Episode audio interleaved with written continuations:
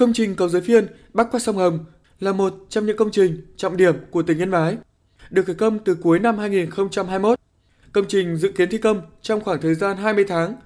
Sau khi hoàn thành, đưa vào sử dụng, sẽ góp phần hoàn thiện đồng bộ cơ sở hạ tầng, đặc biệt là hệ thống giao thông, đưa thành phố Yên Bái sớm trở thành đô thị loại 2.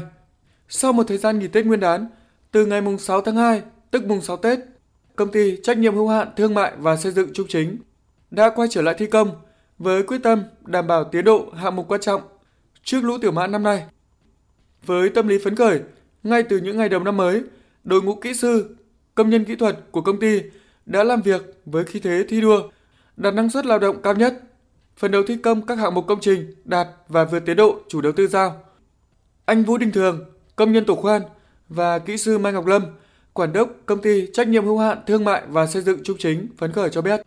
Để đảm bảo tiến độ để vượt lũ thì mình đang làm 24 trên 24 3 ca liên tục. Khai xuân đầu năm cũng cố gắng ờ, phấn đấu cho dự án ờ, cầu giới phiên vượt tiến độ cấp trên đã giao cho.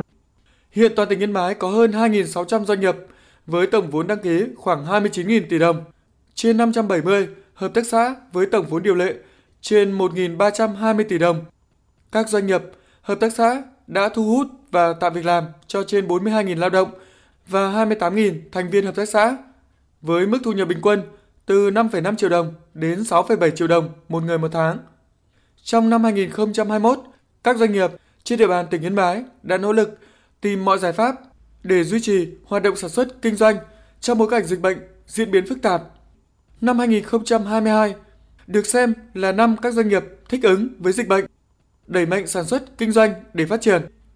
Bà Nguyễn Thị Khánh Ly, trưởng phòng kế hoạch sản xuất, công ty trách nhiệm hữu hạn Việt Nam Polymer Industry cho biết. Công ty ờ, Polymer luôn có nhu cầu tuyển dụng, mở rộng cái quy mô sản xuất của nhà máy.